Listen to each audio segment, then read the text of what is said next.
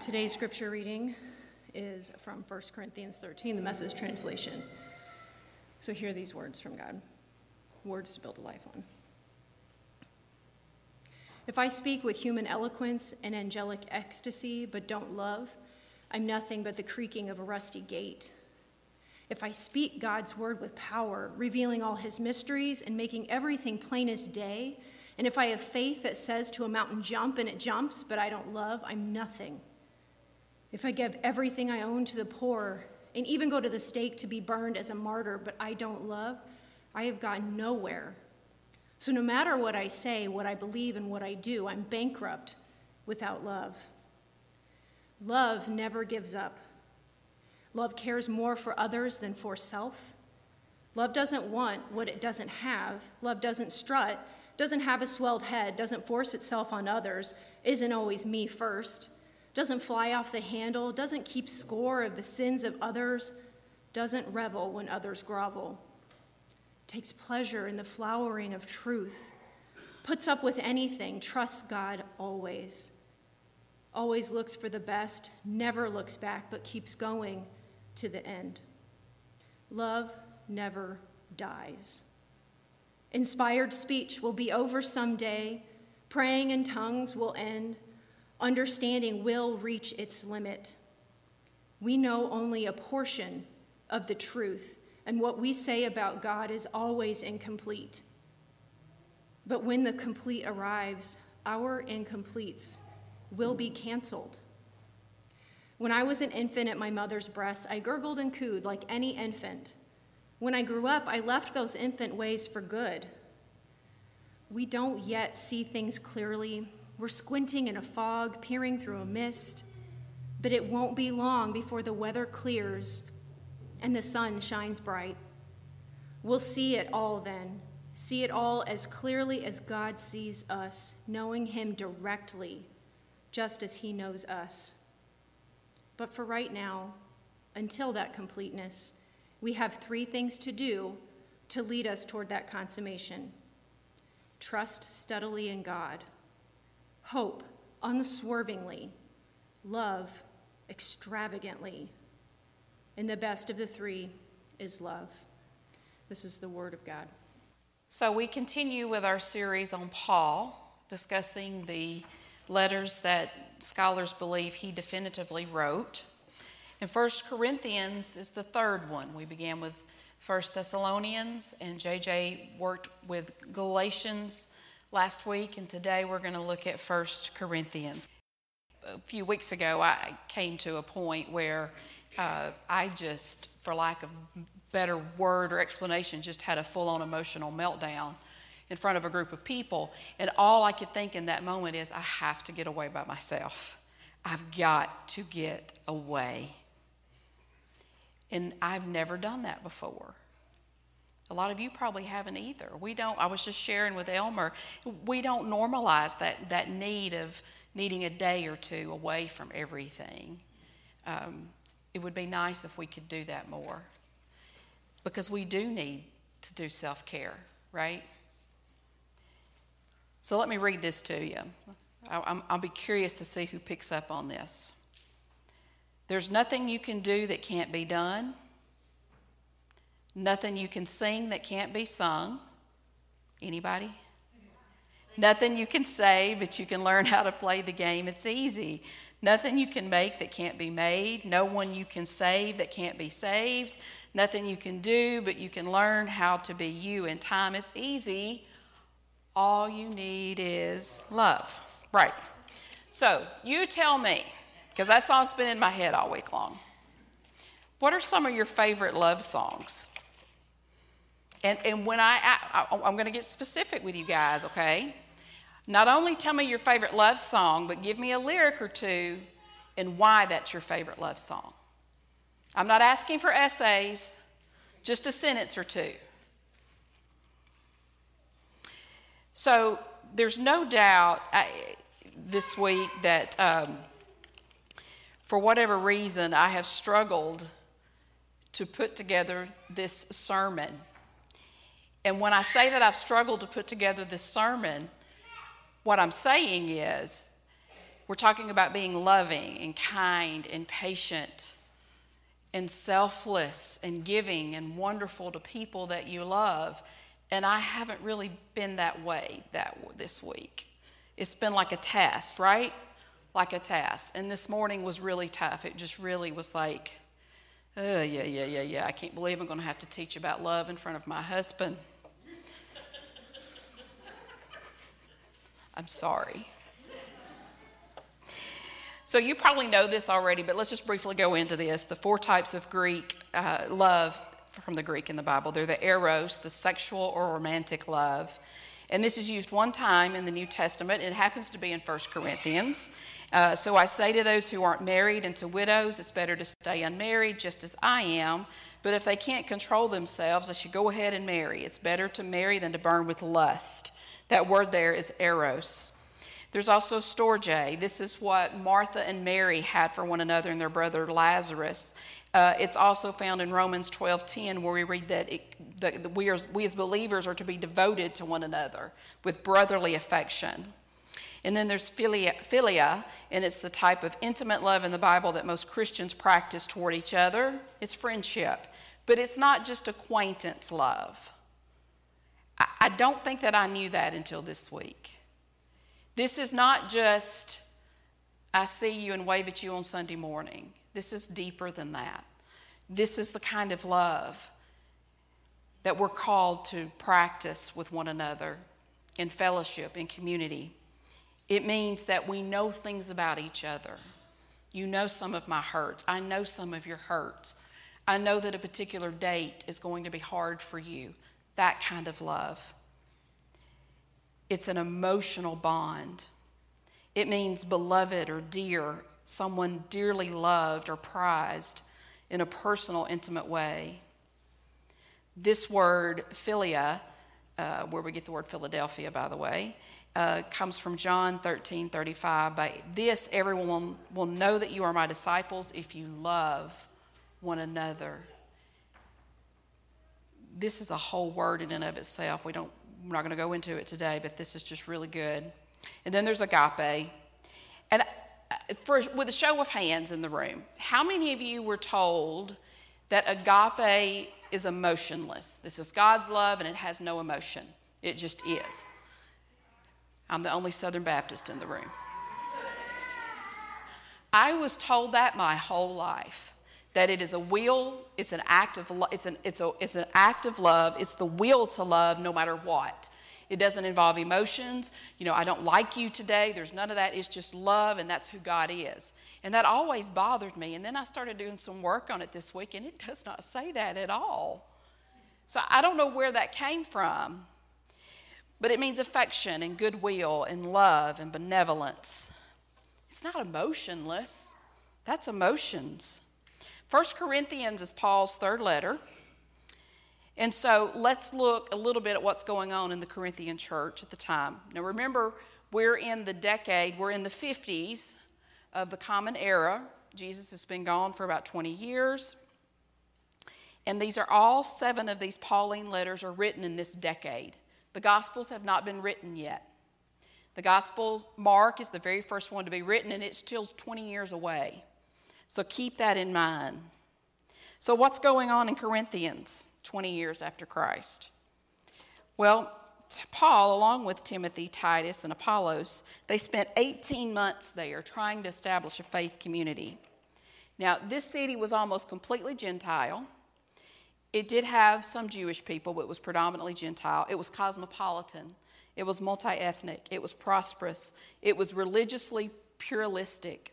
According to N.T. Wright, it was accustomed to visits by impressive traveling public speakers and obsessed with status, self promotion, and personal rights. Couldn't help but think about America as I read that. The population was around 80,000. And for Paul, Corinth was more important than Athens. Corinth was a Greco Roman hybrid. The early Hellenistic city was thoroughly Romanized with a Roman administration and architecture.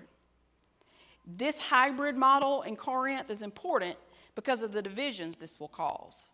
A little bit of Greek, a little bit of Roman. Now we got some Jesus up in here. It's going to cause some tensions, especially over sexuality. This was a paganized culture if there ever was one.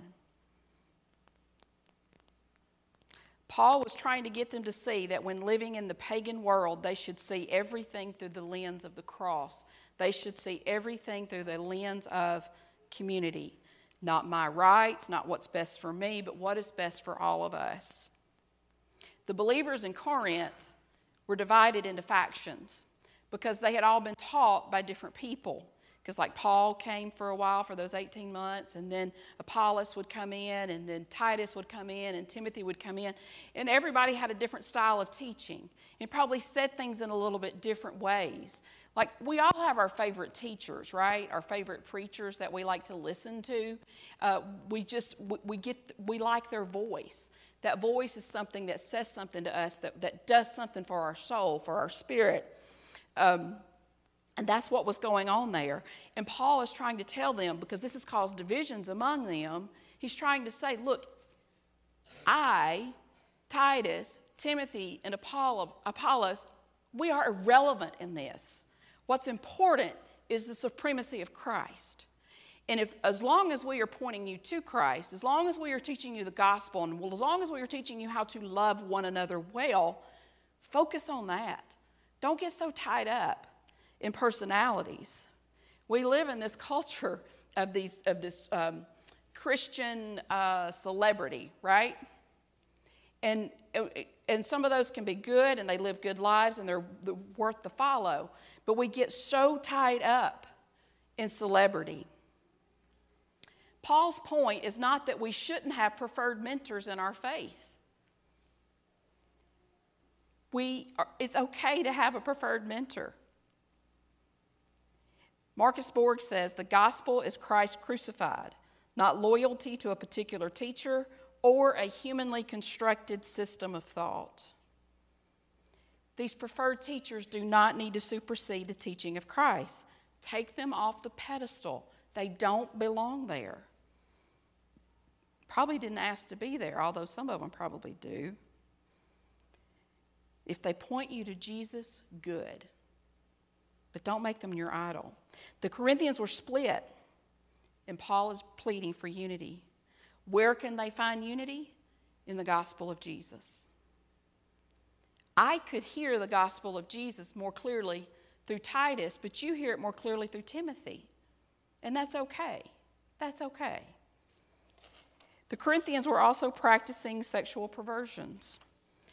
Greek and Roman sexual perversions were really kind of the same, but with different motivations. And that's a whole other topic for another day that I hope we can get into in our deconstruction series in October.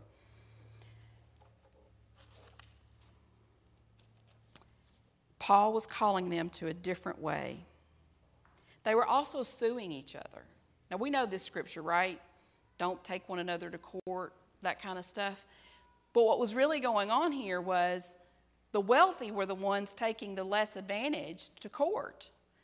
The less advantaged, the marginalized, they couldn't afford an attorney.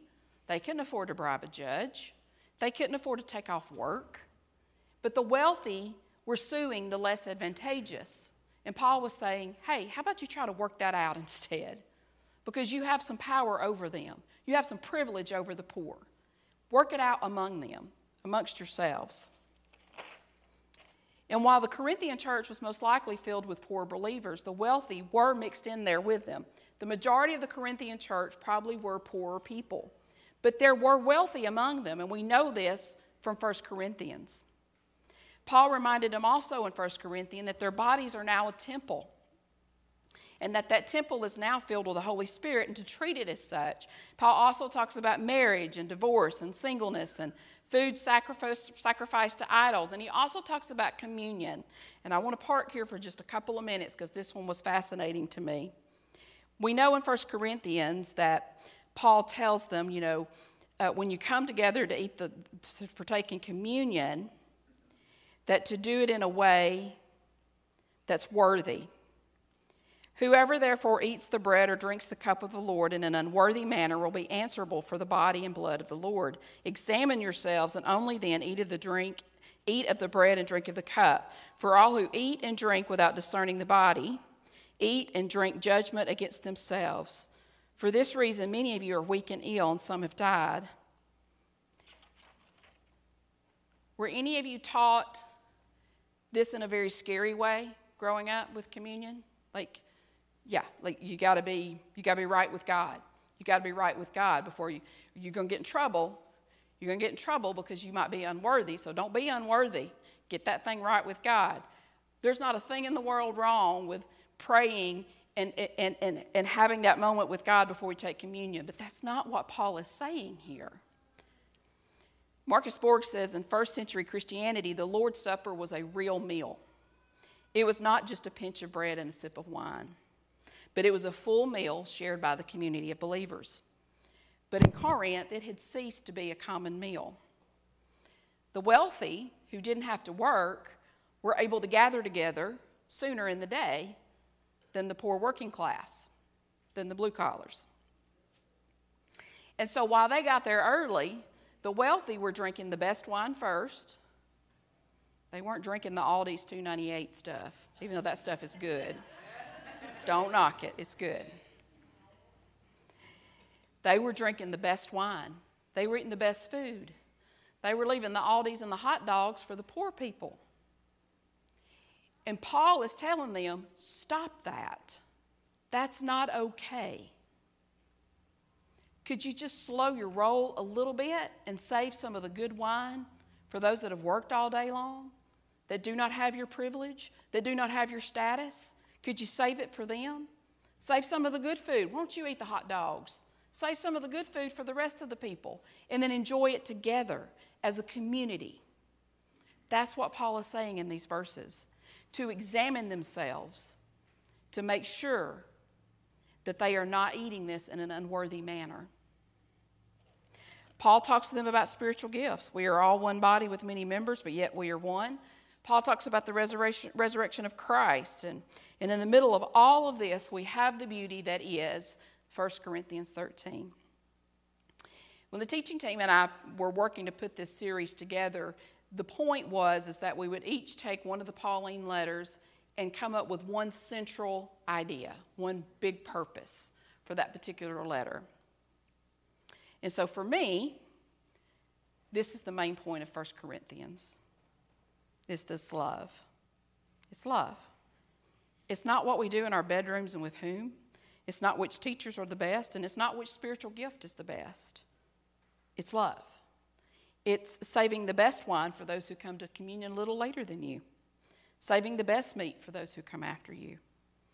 It doesn't matter which teacher is the best. As long as they point us to Christ and as long as they love well and teach us to love well, that is what matters. Because it all comes back to love. If I speak with human eloquence and angelic ecstasy but don't love, I'm nothing but the creaking of a rusty gate. Who wants to listen to a creaky, rusty gate? if I speak God's word with power, revealing all his mysteries and making everything plain as day, and if I have faith that says to a mountain, jump, and it jumps, but I don't love, I'm nothing. This word faith, right here in verse 2, it is a continuous aspect. It continues and it continues and it continues. It means a faith that keeps on keeping on and keeps on removing mountains and removing one mountain after the other and removing one mountain after the other. It's not just faith, it's keeping on. It's keeping Okay, it's dark right now. I have no idea what's right in front of me, but I'm going to keep on.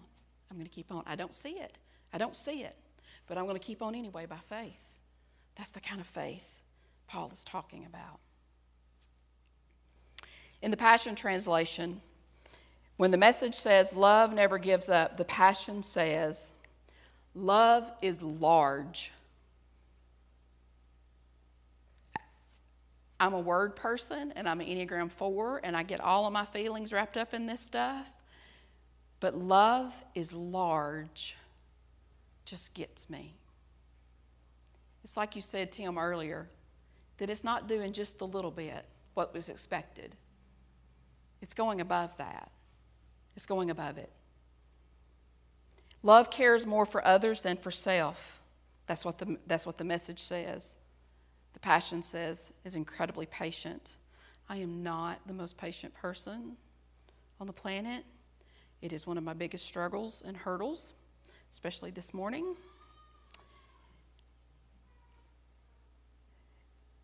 The word there, patient, means, in particularly, in incredibly difficult relationships.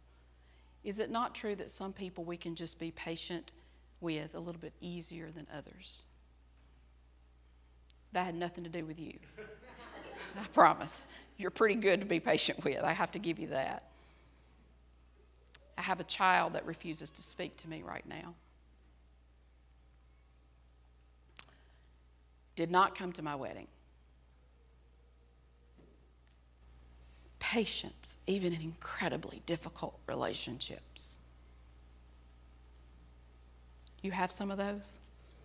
You have incredibly difficult relationships. You just keep on. I send those text messages. I love you. Hey, I miss you. Hope you're okay. I get nothing back, but that's not the point. Love doesn't want what it doesn't have. In the Passion Translation, it says, It refuses to be jealous when blessing comes to someone else. Enneagram 4 struggle with envy. My Enneagram 4 is in the house. It's hard, isn't it? It's hard. Love doesn't strut and it doesn't have a swelled head. The Passion says, Love does not brag about one's achievements nor inflate its own importance. Love doesn't force itself on others. In the, mess, in the Passion, it says, Love does not traffic in shame and disrespect. Love does not traffic in shame or disrespect. It isn't always me first. It doesn't fly off the handle, not easily irritated or quick to take offense. Mm. Mm. I'm the first one to take offense.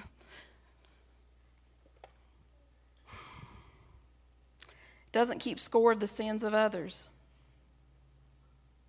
Doesn't revel when others grovel. The Passion says here love is a safe place of shelter. Am I safe? Are you safe?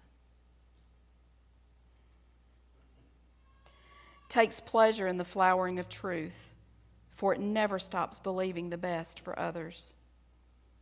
Puts up with anything now, I want to expound on this just a little bit because when you see that line up there, it looks like, okay, is that calling me to be a doormat? I'm confused. It's not. I don't think it is. Love never takes failure as defeat, for it never gives up. That's what that means. You got defeated right that moment, get up and do it again. Get up and do it again. And what we've been talking about, this narrow path that we do in community together. When I fall and we're on this narrow path together, you're there with me. You pick me up. You raise me up. Josh Groban reference, sorry. I hate that song, just for the record. Anyway, we do this together. When my hope is small, when my faith is nil, you're with me on that narrow path and we get up and you say, Melinda, we got this. We can do this. Come on, let's go. Trust God always, always looks for the best, never looks back, but keeps going to the end. Love never dies.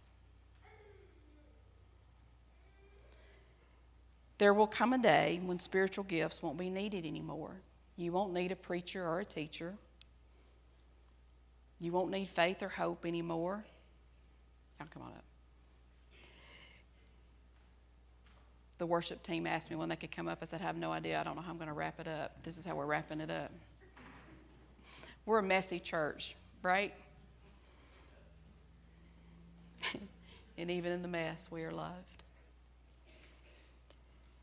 There'll be a day when faith and hope won't be necessary anymore because it'll all be sight. But while we're here, And while it's so stinking hard just to put one front foot in front of the other a lot of days, we do it together.